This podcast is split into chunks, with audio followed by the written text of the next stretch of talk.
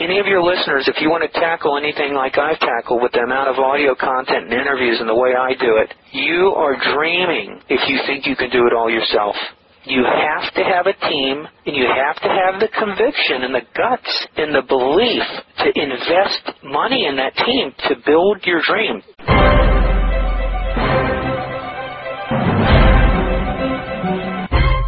Hi, I'm Michael Senoff, founder and CEO of HardToFindSeminars.com. For the last five years, I've interviewed the world's best business and marketing minds. Along the way, I've created a successful publishing business all from home from my two-car garage. When my first child was born, he was very sick, and it was then that I knew I had to have a business that I could operate from home. Now my challenge is to build the world's largest free resource for online downloadable MP3 audio business interviews. I knew I needed a site that contained strategies, solutions, and inside angles to help you live better, to save and make more money, to stay healthier, and to get more out of life. I've learned a lot in the last five years, and today I'm going to show you the skills you need to survive.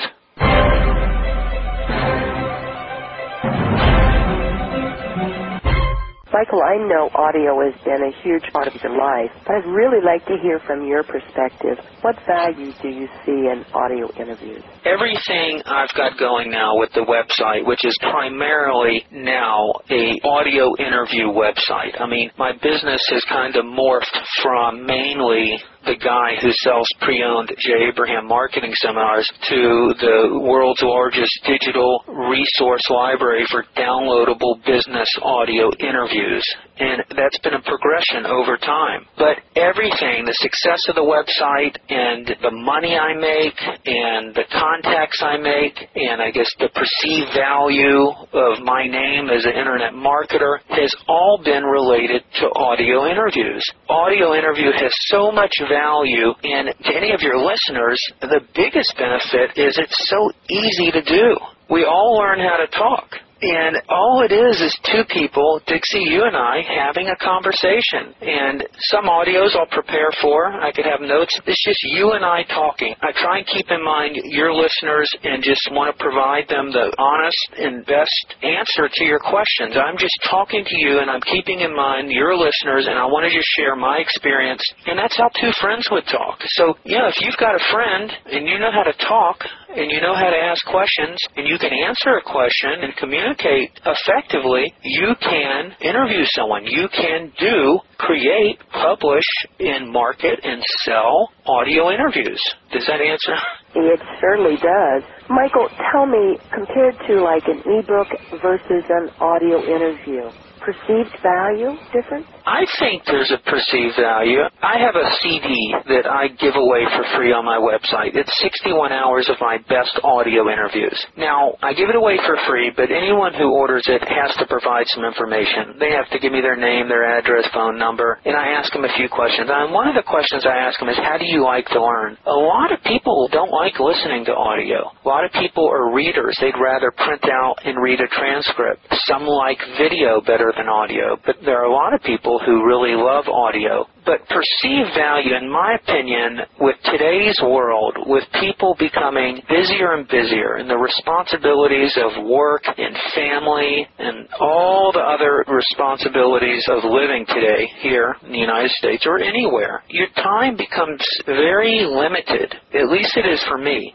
Statistically, most people who buy a book, 95% will never get through the first chapter. But with audio, I think the perceived value is more compared to an ebook because you can take it with you on the road. And with an hour's worth of audio, it provides a better service than an ebook.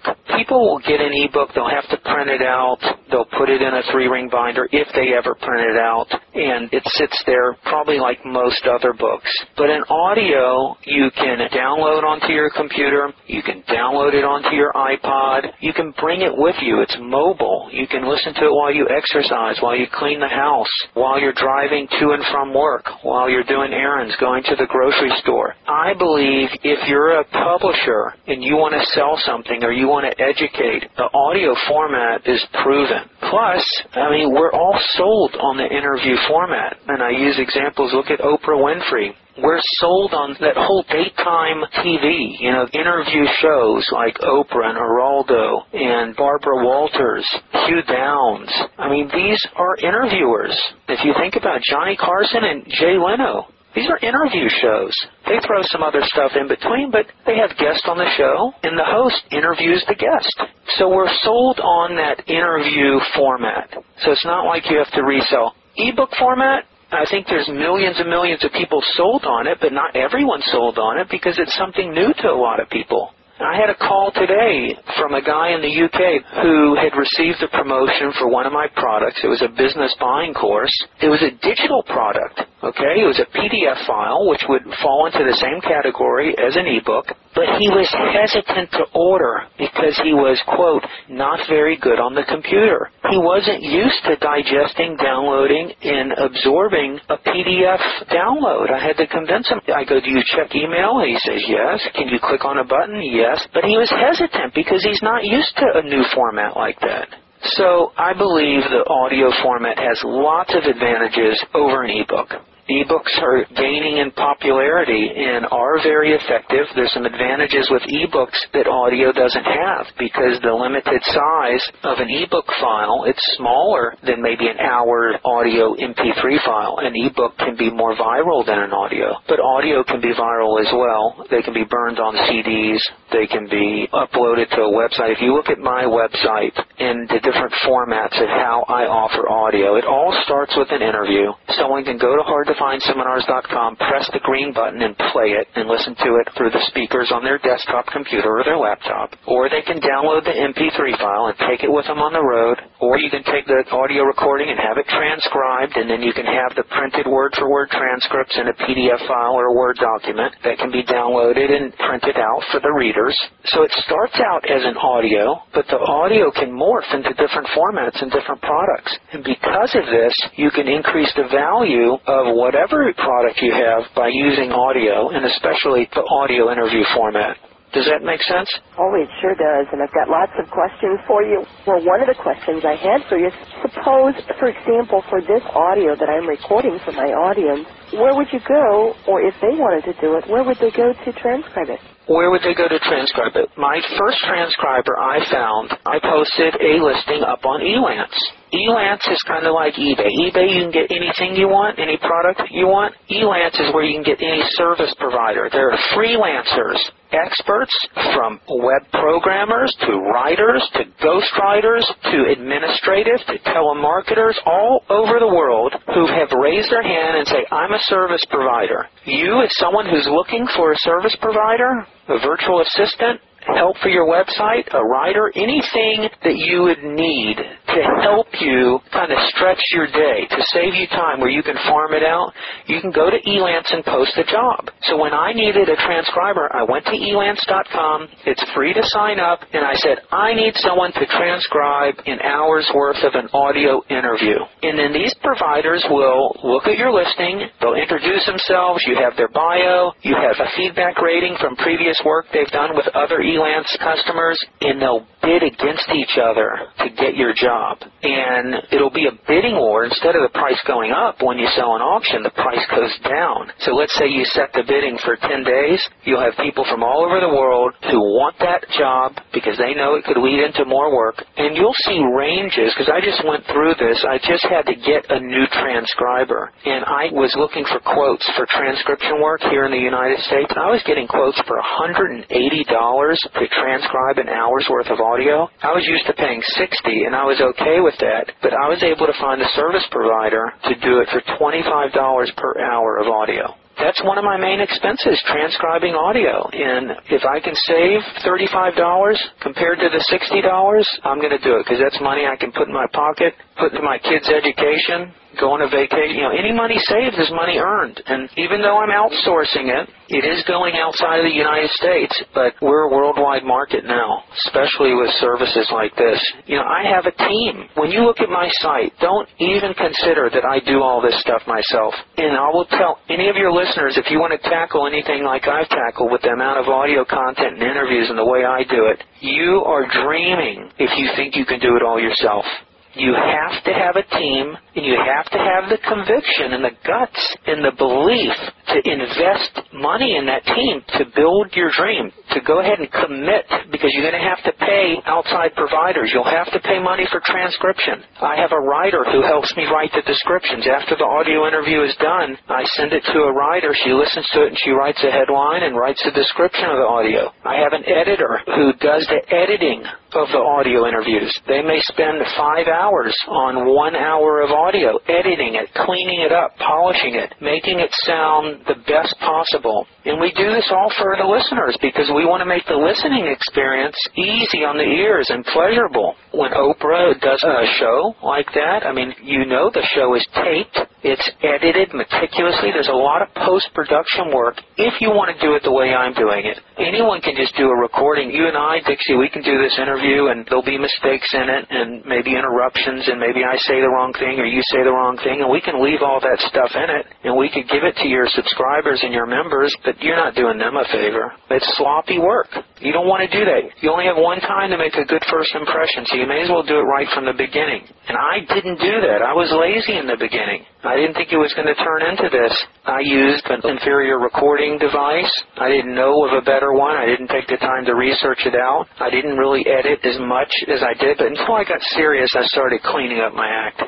So Elance is the place to go to find your team to build your team, to do everything that you don't have time to do. You should be focusing more on the marketing of your business, not the busy work. Don't fall into that trap because you like to keep busy or you're the control type person who wants to control everything. If you try and do that, you will never get off the ground. There's not enough hours in the day. There's no way. That's great advice, Michael. Michael, given that the internet is evergreen environment, are there interviewing techniques to make an interview timeless in value?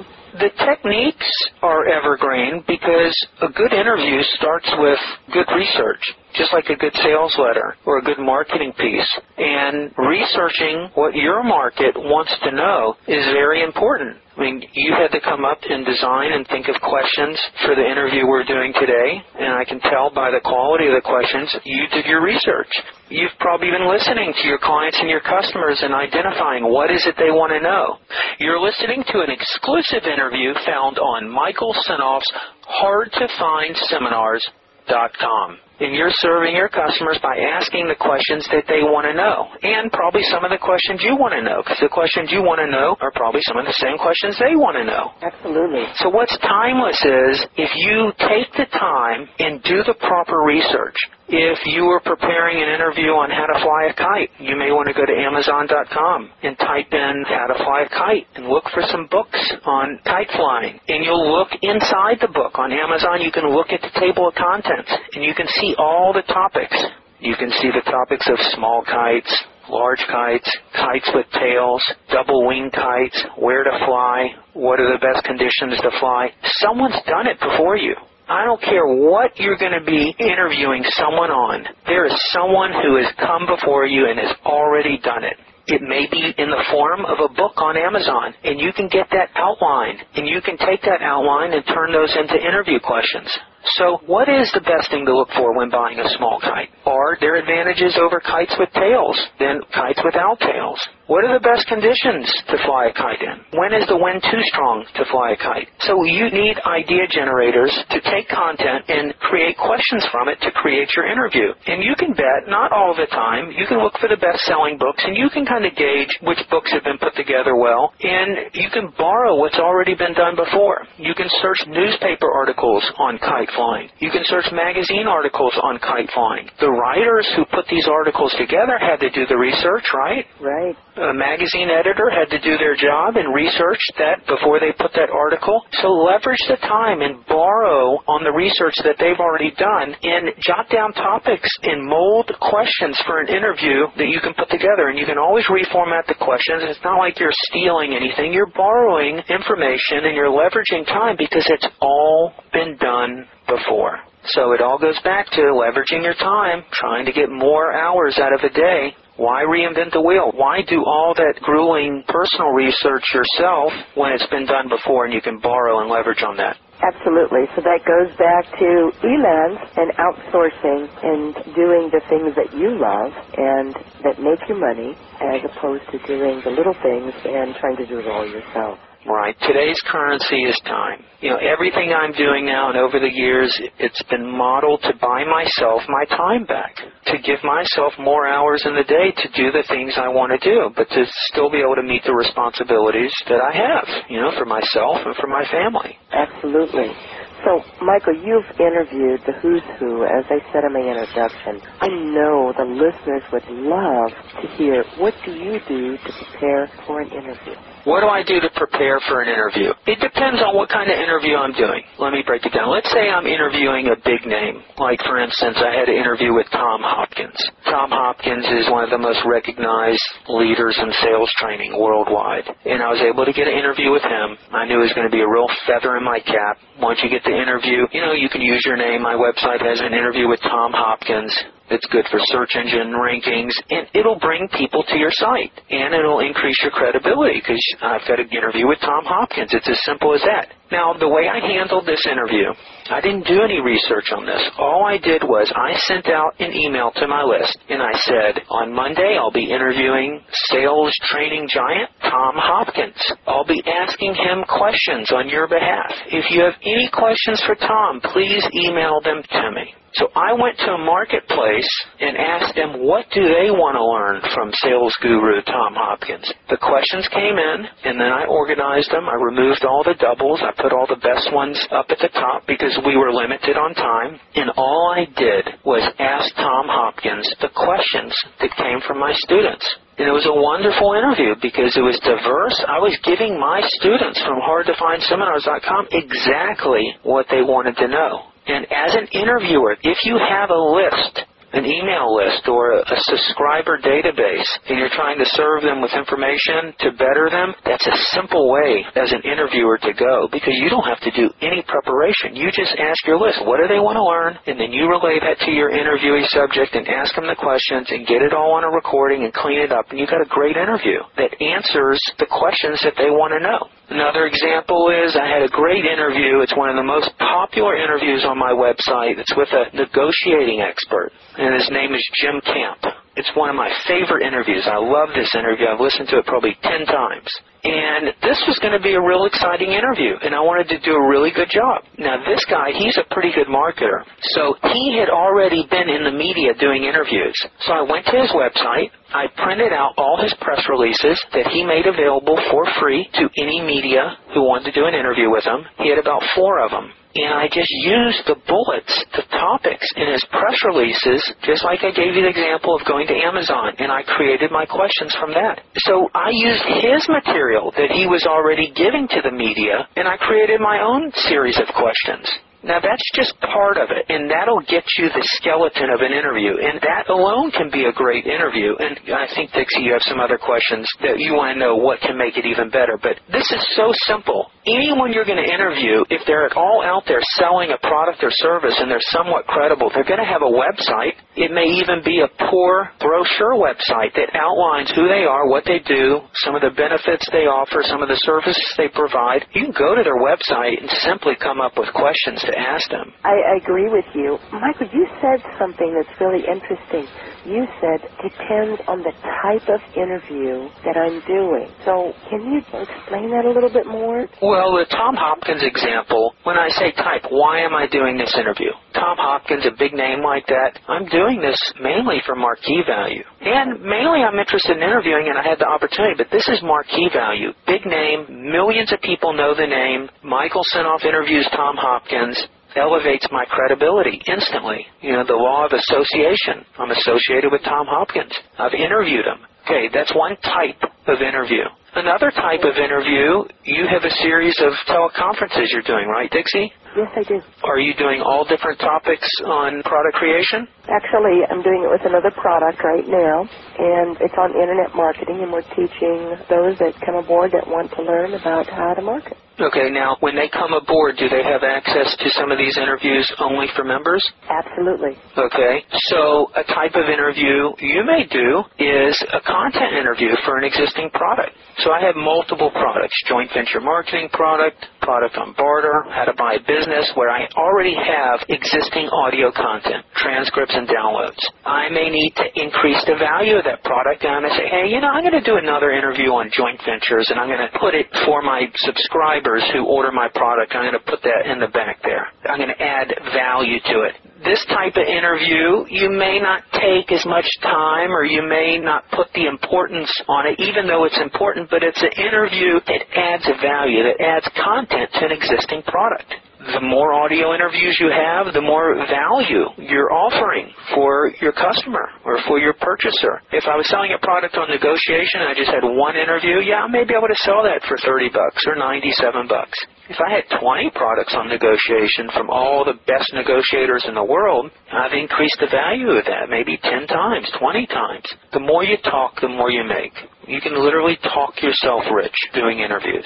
So we have marquee value. We have an interview to add content to an existing product. One type is the example that I gave you was the question and answer interview. Another type of interview is a promotional interview. It's an audio interview where before I do the interview, I maybe have established a joint venture with the party that I'm interviewing. I'll give you an example. There's an interview on my site with a guy named the Money Man. And this guy shows people how to get unlimited bank financing unsecured by building their corporate credit. Everyone knows what a personal credit score is. I'm thinking of a number. You know that commercial? Yes. Okay, that's your personal credit. You know how important your personal credit score is. Well, many businesses, if you're a separate entity and you're not a sole proprietor and you have a corporation or an LLC, there's a whole business side, how to build your business credit where you can get bank financing unsecured. So he had a product and a service that he sells, which I ordered by the way, because I think it's fascinating and it's good to know. But I also have a joint venture with him.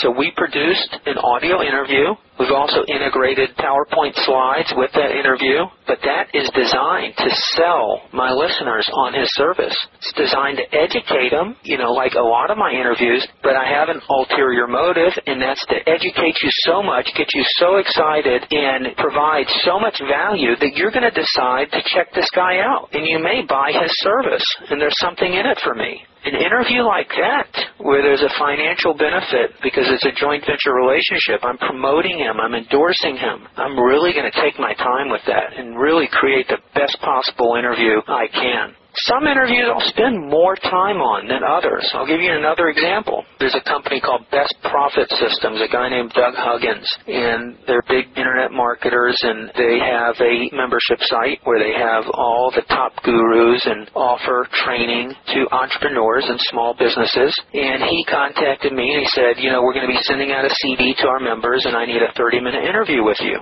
and he had me on there as one of the gurus just because of some of the stuff I do, but really because of the content I have available at my site. So we did a 30 minute interview and I structured the interview with one goal in mind to give so much value and it's really quite a promotional interview from my part. It isn't an interview style, but I am promoting my site like you wouldn't believe. I am giving that listener probably 150 reasons to go to my website, to enter their email, to enter their name, and to log in, and just to check it out. And I probably spent four or five hours on this 30 minute interview. I wanted it to be perfect, meticulous, every word, every syllable. I really took extra, extra time in that post production because I knew this interview would be listened to by some big players and possibly by hundreds of thousands of people. So it all depends. You know, it depends what is the interview going to do, why are we using it, and those can determine the different types and how much time you want to put into it or how you want to do it. It all depends on what the end result is of what the interview is for. Does that make sense? It surely does. Just a recap for the listeners, Michael. You're talking about an interview type that would be credibility by association, or marquee is what you called it. The second would be like a content interview. Third is like a question and answer. Yeah, that's a type of interview, Q&A. And fourth is like a promotional interview where you're, like you talked about, really putting your effort out and giving those folks a hundred ways to get to you and giving them reasons to sign up with you. Correct. And there's that other promotional, the joint venture interview where you have a financial interest. You're promoting someone else's product. So there's self-promotion and then promotion of others. So self-promotion and then promotion of others. I personally want to know this, so I'm going to ask it. And I'm sure that the listeners will want to know as well. What tools are you using for your interview? The number one tool I'm using is a corded telephone. The best tool in the world. Simple telephone. Everyone knows how to use a telephone? That's what I'm using to talk to you, Dixie. The next tool I'm using is a device to capture the audio recording in a digital format. Now I use a simple digital recorder. It's a Sony ICD-ST10 digital recorder.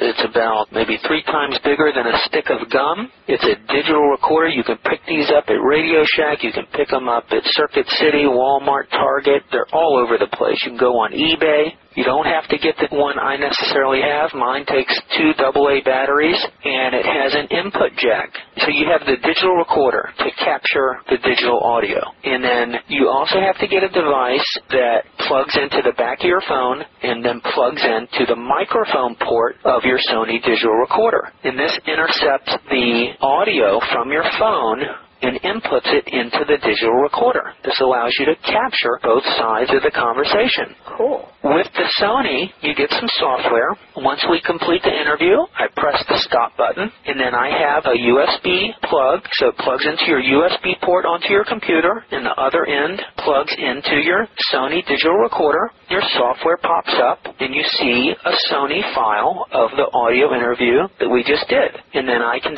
save that to a folder on my desktop. When I save it, I convert it from the Sony file to a WAV file.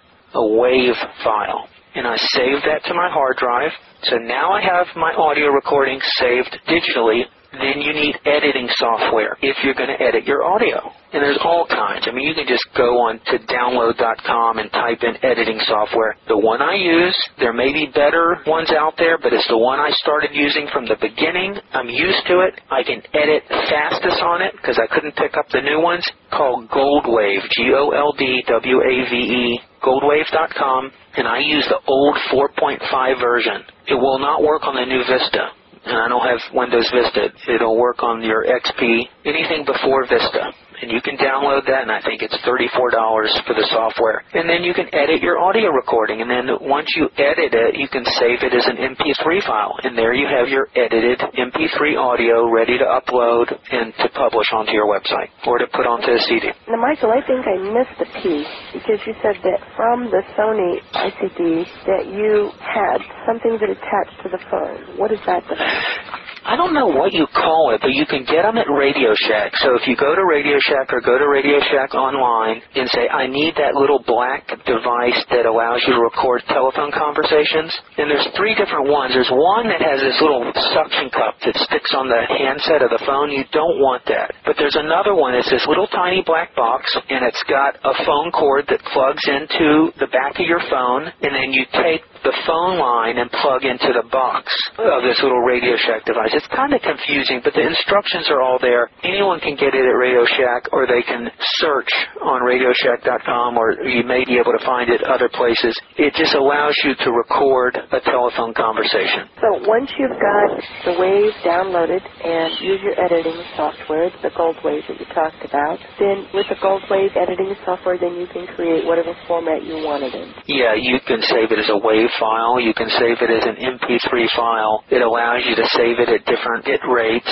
I don't want to confuse the listeners. It really isn't that confusing, but there are some specifics that you probably need to know. I do have an audio interview. It's with one of my products. It's a product I offer called Audio Marketing Secrets. If you wanted to let the listeners know about that, that I have a whole course on exactly how to do this, from all the details of the megahertz and step by step on how to do this. Okay.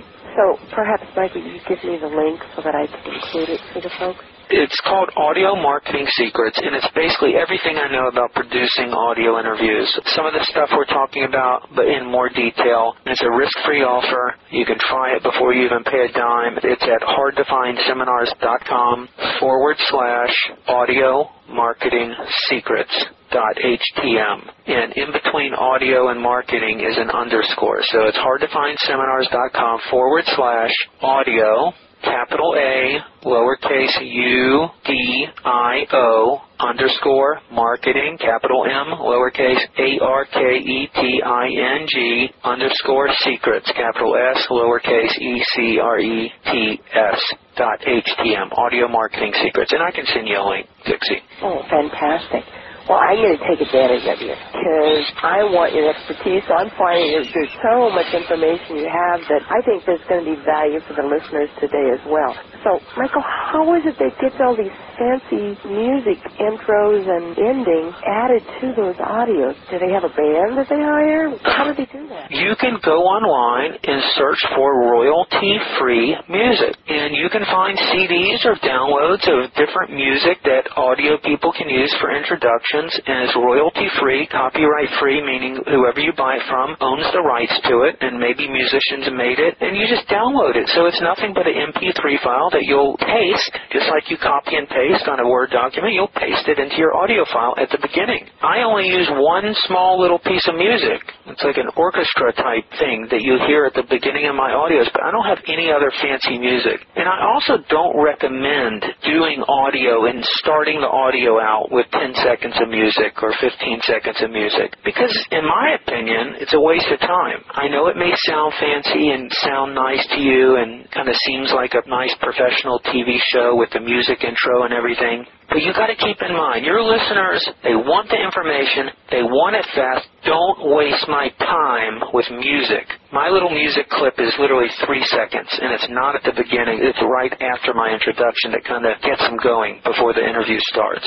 So I personally would not recommend music in the beginning, and I wouldn't recommend it at the end. I know it kind of makes it a little fancy, but just give your clients, give your people the information fast. They don't have time to waste. If they wanted to listen to music, they'd be tuning into the radio. That's great advice. But I know that they'll want to know at least how to do it. Yeah, that's how you do it. You can search on Google royalty free music. You'll find all the free music you want.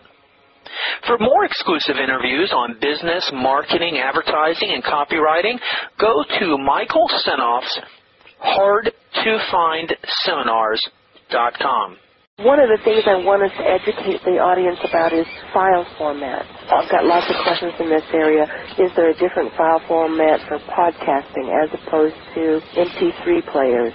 We'll talk about three different file formats in my interview process. One is my Sony digital recorder, or whatever recorder you're using may operate on a certain file when it's recording the actual audio. My Sony uses a Sony file format. So on the Sony digital recorder, it's recording in a Sony format. When I plug in the Sony recorder, I see the Sony format, but I want to save it into a WAV file.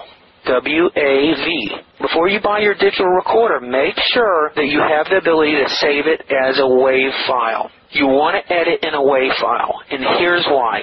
When you're editing your recording, as you're editing, you always want to keep saving your work. So you'll go to your file, let's say you edit 10 or 15 things out. And what I do as a practice is I'll save the file. I'll save as. So you do some work, you save the file. Because you know with your computer it could freeze up.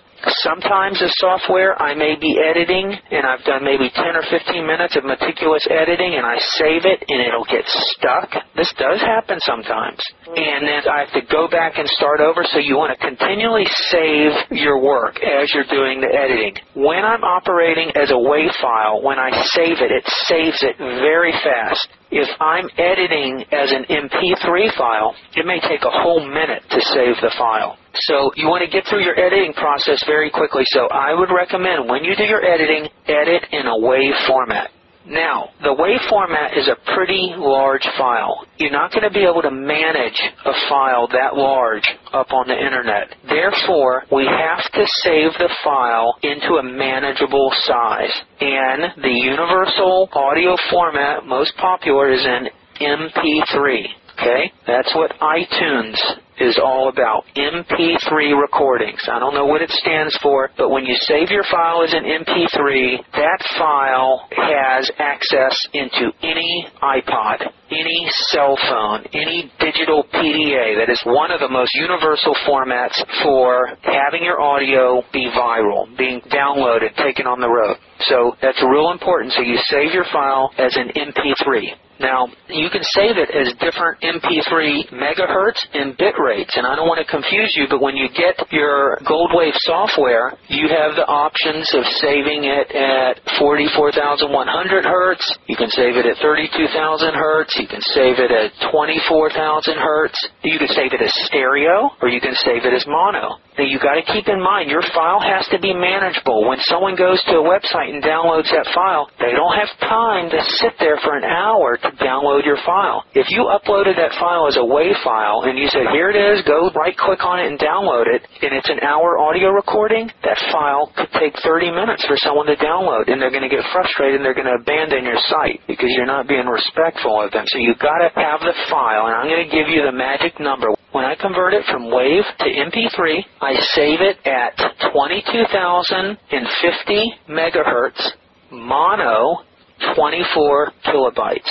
22,050 megahertz, mono 24 kilobytes. If I saved all my files as stereo, because you have two tracks, it would be twice the size. It's too big and unmanageable. And at least now, with the bit rates and speed, maybe in a year or two, we'll be able to handle that type of data faster as technology increases. So you've got your Sony format, convert to WAV. After you've done your editing and you're ready to publish to your website, you save as an MP3 file. And there's also a tool I use called instantaudio.com, and it's a service that any of your listeners can subscribe to. I can send you a link to it, and they have a tool where you can upload your MP3 file into their server, and it will convert it into one of those players, you know, where you have the buttons, the fast forward, the rewind, and so it's really easy. Now, some of my recordings at Hard to Find Seminars have that player, I mainly create my own player with my webmaster, but I still use that service all the time, and it's a real brainless, easy way to take your MP3 file and convert it into one of those buttons where you can copy and paste the code onto your website. It's real simple, and then when someone goes to your website, they'll have that little player button. Also, keep in mind, you want to be able to give your viewers or your visitors to your site the ability to download that MP3 file. The big mistake I see most marketers make is maybe they haven't taken the time to learn how to upload their MP3 file or to link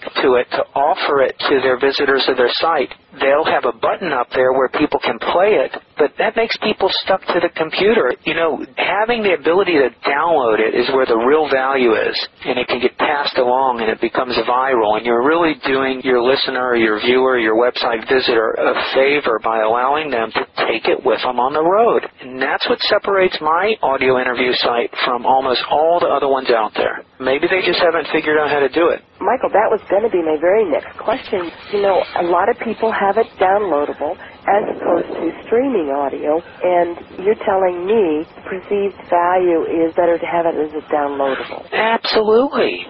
You know, it's like these teleconferences. You know, when you get an email, we're going to have a teleconference on Tuesday night at 6 o'clock. The only way you can listen to it is to come on board or to sign up.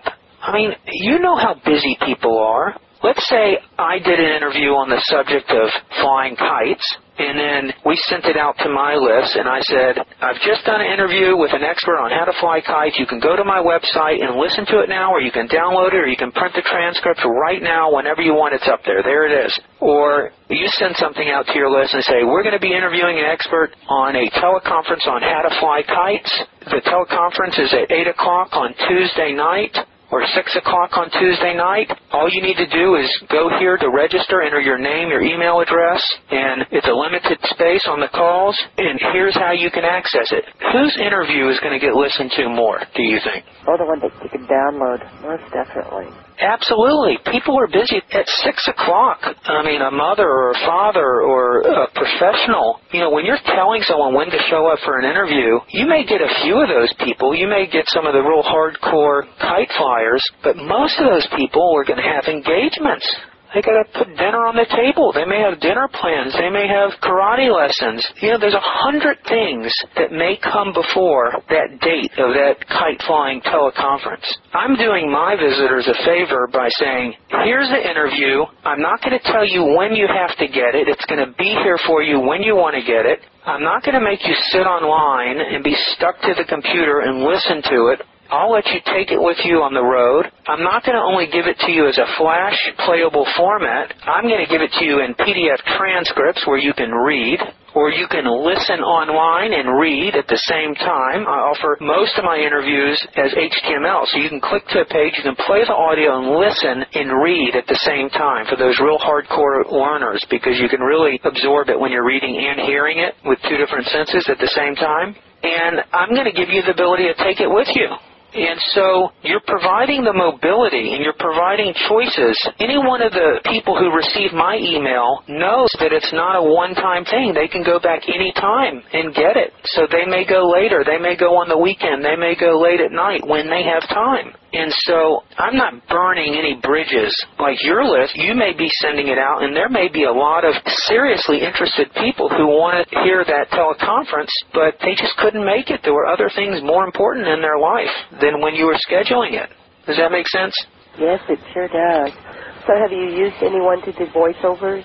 In 99% of the cases, I haven't. There is one production that I did. There was a famous copywriter, a guy named Eugene Schwartz, and he's dead now, but there was a speech that he had done years ago, and I had the transcripts to it, and it was brilliant, and I hired an actor in San Diego, and we staged an interview because Eugene Schwartz was dead, and he had heard the voice, and he sounded like him, and so I hired an actor to play Eugene Schwartz. Actually, it wasn't really an interview. I hired him to do an audio ebook, I guess a monologue. He read the transcripts being Eugene Schwartz. So I did do that once. How about using audios as a marketing tool? Absolutely. I mean, there's all kinds of audios on my site that are used as marketing tools. And if they're introducing a subject or a product or a service to the listener and they haven't heard of the product or service, it's pre-launch. I mean, if someone comes to my site for the first time and they want to learn how to, you know, get corporate credit and they watch my presentation, like we used that example before, that's pre-launch promotional audio, no doubt. A lot of the interviews I do on my site are me consulting with other people or me giving my advice. That's pre-launch audio promotion. Selling Michael selling my expertise, directing them to products and services that I offer.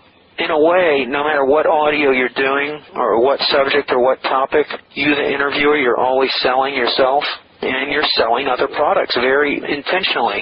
And that's real important to ask yourself, what's the purpose of this audio? And to get all the value you can out of that interview. You want to think strategically.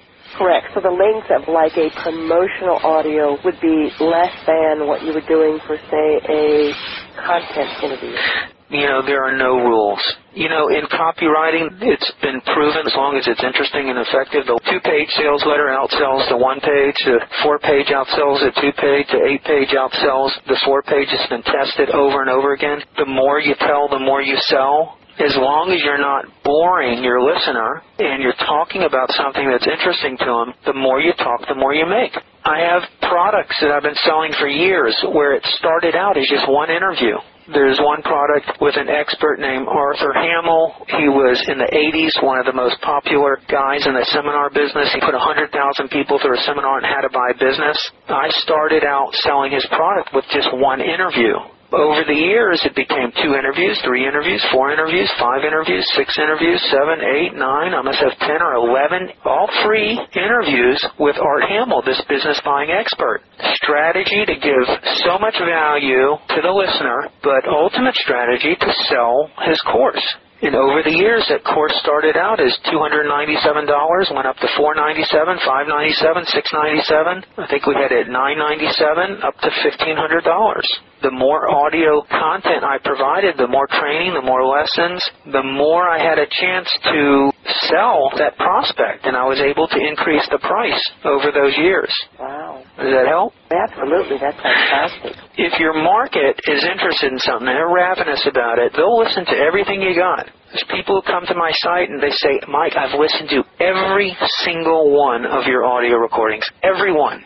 Over 100 and probably 50 hours now of audio. When you're listening to audio and you give your listener the chance to take it with them, they're going to absorb more content because they can take it with them in the car on the road. They're turning their dead time into productive listening time. And that's how I can get someone to listen to 150 hours of audio. But if it was poor content and it wasn't interesting to them, they wouldn't listen to any of it. But if it's good content and you give them the ability to take it with them and you're adding value and you're teaching them something, they'll digest it and digest it and keep listening and listening. You can really go through a lot of audio content.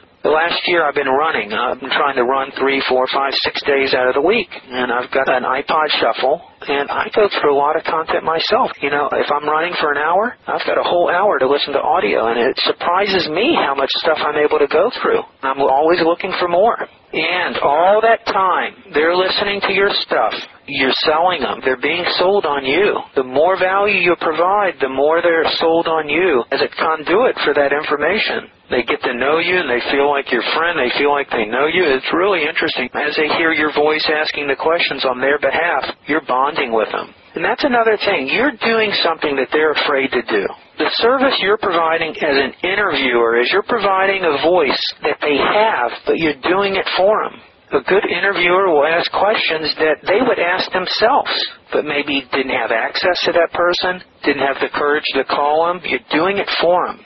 Does that make sense? Oh, it sure does. And you're right. I crafted my questions to things that I not only wanted to do, but that I also felt was pertinent to what my listeners would want to learn. Yeah, now as an interviewer, isn't it great to be able to pick my brain and learn for yourself? You're getting a lot of value out of it for yourself, number one. But at the same time, you've got stuff for your students too.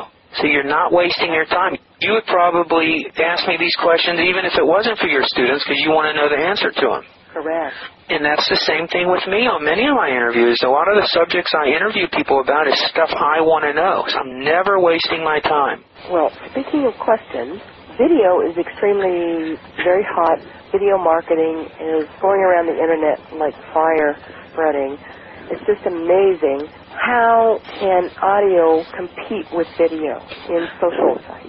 Well, I don't know about social sites. I know video is huge and the convergence of this technology and there's software that makes it easy to do video and you have YouTube. If you had two sales messages and you could get the prospect to watch or to listen each one of the sales messages. And one was on video, so you have video and audio component, and then you had one just on audio. The video is going to outsell the audio, hands down. The video format is the most powerful selling format there is. Look at television. I don't argue with that. And there is definitely a place for video. I mean, I would encourage anyone to explore it. But for what I'm trying to do, the real value audio has is it's mobile. You can't drive in your car and watch TV or watch a video. Much video is produced where you just have talking heads. So if I was to watch a video of a guy doing a monologue and I see his face or I see an interviewer and an interviewee and I'm listening but I'm watching at the same time, you know, for the stuff that we're producing, much of the video out there is overkill. You don't need the video. If you just strip the audio out of it and gave the viewer the ability to take that with them and to listen and digest on their own terms in their own time or in a transcript form, they'd still get just as much out of it.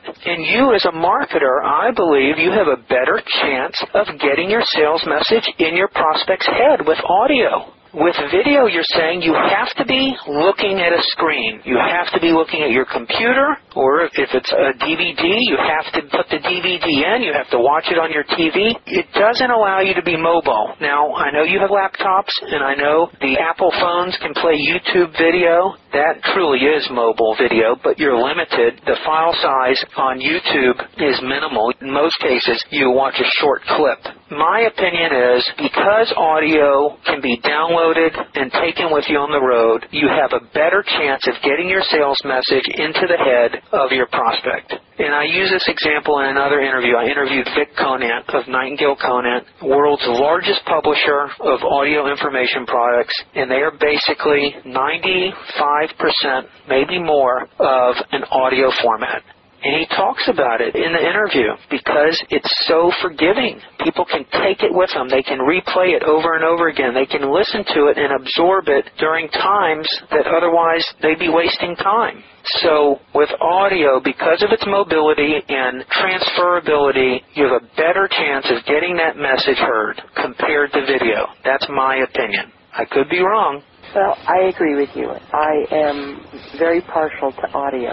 I can ride my bike and play my audio, do my laundry. It just allows me an opportunity to multitask and still learn at the same time, which I really enjoy. Can you talk about the concept of taking perhaps a audio product at low end price range to a higher price range? Sure. I gave you the example with the Art Hamel. It started out as a product. There was no sales letter. I did one interview with Art Hamel when I first met him. He was selling his old seminars from the 1980s.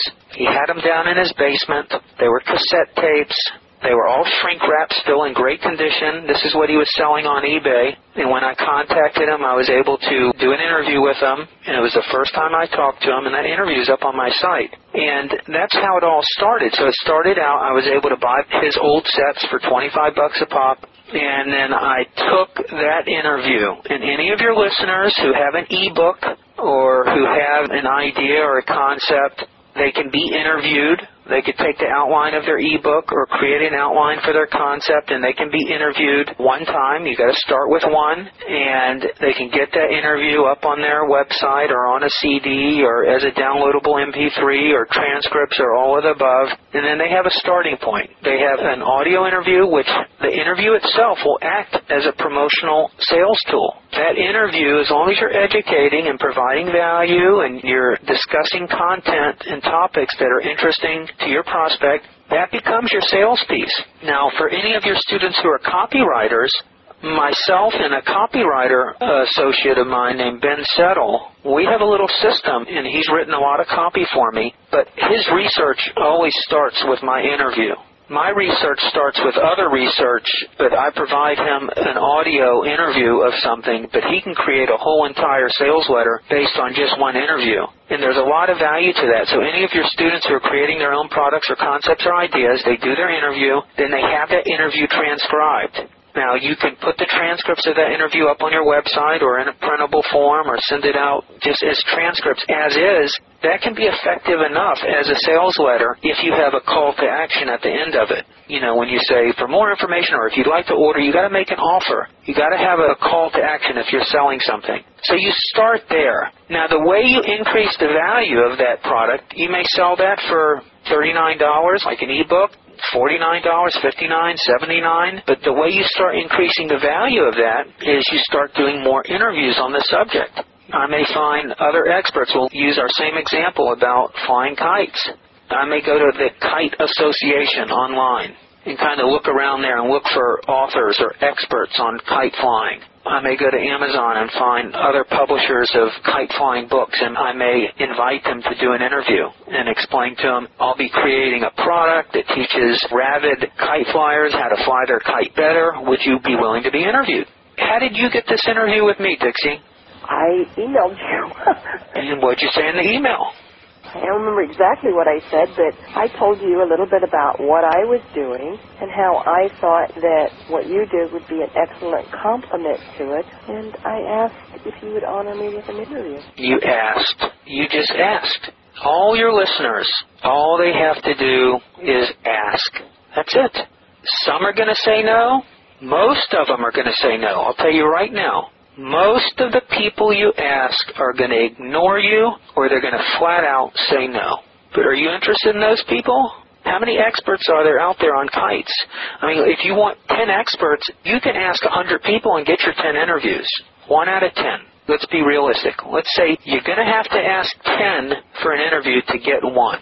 You may do better than that, you may do worse, but I'm going to give you that's a realistic expectation you most likely will beat that expectation. But if you're willing to ask, you'll get everything you want. You'll get that interview. And I said yes. And then we're doing the interview now. It's as simple as that. You're listening to an interview on Michael Senoff's Hard to Find Seminars hardtofindseminars.com. For more interviews like this, go to hardtofindseminars.com. Another real advantage, Dixie, over doing interviews where we're not live and it's not a teleconference is that you have the luxury of editing it. If you're a copywriter and you're writing a sales letter, are you going to put your rough draft up on the World Wide Web to sell your product? And I use an example when Bruce Springsteen comes out with a new album, you know, 10 songs. They may work on that album for a whole year. When you're doing a live teleconference, there's too many variables that could screw it up. You may be nervous. There's hundreds of people on the call. It's nerve wracking. I don't like doing teleconferences. I don't want to screw up live. But with this, with the editing, you know, I stutter. You can hear me stutter, and I start off and my mind wanders. You've heard me forget. I'm human, just like everyone else.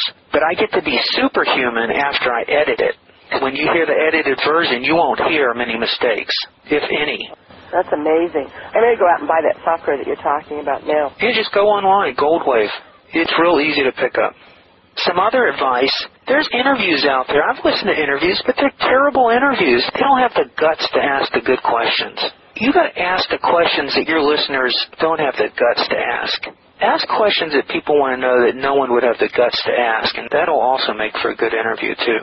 So you want to start adding more audio content, more interviews to your product. And the more experts you have, the more value you're offering to that buyer, and the more you can charge for it. You should take each one of those interviews and have them transcribed. You should have them available as MP3 downloads.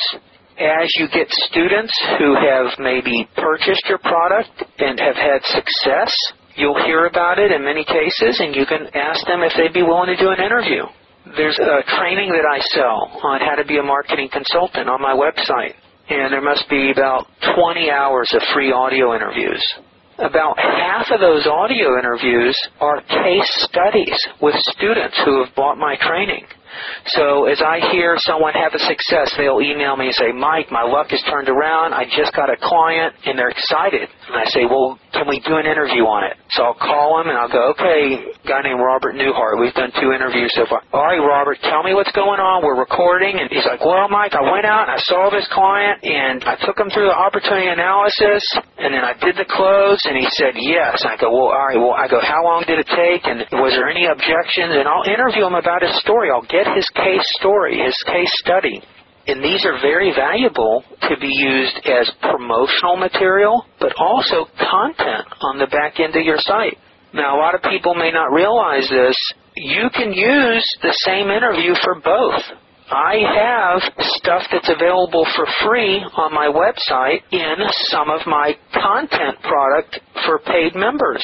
And even though it's free on my website, and then some people are paying for the same content, what they're paying for is other content that is exclusive, but I'll still package some of the free stuff with the paid stuff because I make it more accessible. It's more organized, and there's value in that. So one interview can be used in a whole bunch of different ways. It can be used as a promotional audio interview for your product. It can be used as actual content to add value to your existing product. If the guy you're interviewing has something to sell, it could be used as a joint venture promotional tool to sell someone on their product or service. So the more content you have, the more valuable and good content that fits your market, the more you can charge for your product. So the more you talk, the more you make. It's as simple as that. Tell me, Michael, is there any last minute things that you would like to share with those that are in that are listening today about doing audio interviews that might be helpful to them? Yeah, I think one of the most important things in doing audio interviews is to be a good listener when I first started, it kind of takes some training, and I must compliment you, Dixie. You've done a wonderful interview. You haven't interrupted me. You haven't talked too much.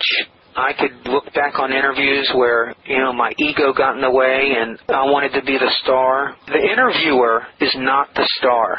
Your listeners really don't care about you. They could care less. They're using you. They're using you to get the information that you're getting for them by doing the interview. I know they may care about you, Dixie, but really, when it comes down to it, they want to hear what I have to say, at least the ones listening. And it's the same thing with my students at hardtofindseminars.com. They don't care about me. They want to hear what the guy I interviewed has to say. So by me interjecting my two cents and me talking more than I have to, it irritates people. It takes away from the interview. You as an interviewee should just ask a question simply and straightforward and shut up and just listen. And if you're a good listener, in this interview is a perfect example. You were able to pick up on things and ask another question related on what I'm saying. So you can dig deeper and deeper like a child. When someone answers a question, you can say, well, tell me more about that. Why? Or that's really interesting. Can you explain that? Or how did you do that? And when did that happen? Oh, and how did that make you feel? Can you tell me any more stories? When your people are doing interviews, stories are really important. Stories are powerful and they sell. When I'm interviewing the expert, even before when I prepare for the interview, I say, jot down some memorable case studies. I want to hear lots of stories. So you'll hear a lot of my interviews. I'll say, can you tell me a story about how one of your clients did this? And I'll ask for three or four or five stories. You know, when we're children and we're read stories, that sticks with you. People like to hear stories. They like to learn from stories, and stories are easy to listen to. So, big advice. You know, you've heard this. God gave you two ears and one mouth so you'd listen twice as much as you talk. Be a good listener. Don't butt in. Talk as little as possible in these interviews. Just be a good listener and ask the questions that your students need to know or want to know do your listeners a favor and edit your audio, clean them up, save them time, and just do everything for your listener. You got to look at each interview. Once the production's done, you're done. You do it one time and you do it right. And it's a powerful sales message. And once it's up online, that thing could be viral. You just have no idea where it's going to go. You have no idea who's going to share it with who, or who's going to listen to it, or when they're going to listen to it, or if it gets in the hand of a big promoter. Once it's out there, it's kind of like going to Vegas. You just never know when you're going to hit the jackpot because that thing is traveling around and is out there to the world, and you can't get it back. So you have one time to do it right from the beginning. So really take the time in that production, do it right, and that one interview can pay you over and over and over again in all different ways, from increasing your credibility to making you more money to getting you more contacts for joint ventures, for product sales. One little audio interview. Michael, I've used so much of your time. Thank you so much for participating in the call and being gracious to share your experience with audios. And I'm sure the audience will learn a tremendous amount from it. Thank you again for being here. You're very welcome. I really appreciate it. You did a great job interviewing me. You asked some great questions, and the people you interview will appreciate the good questions they'll appreciate the time of a good interview. And a good interview like this opens the door for another interview too down the road. So I really appreciate it, and it's been my pleasure. And I hope I've provided some value for your listeners.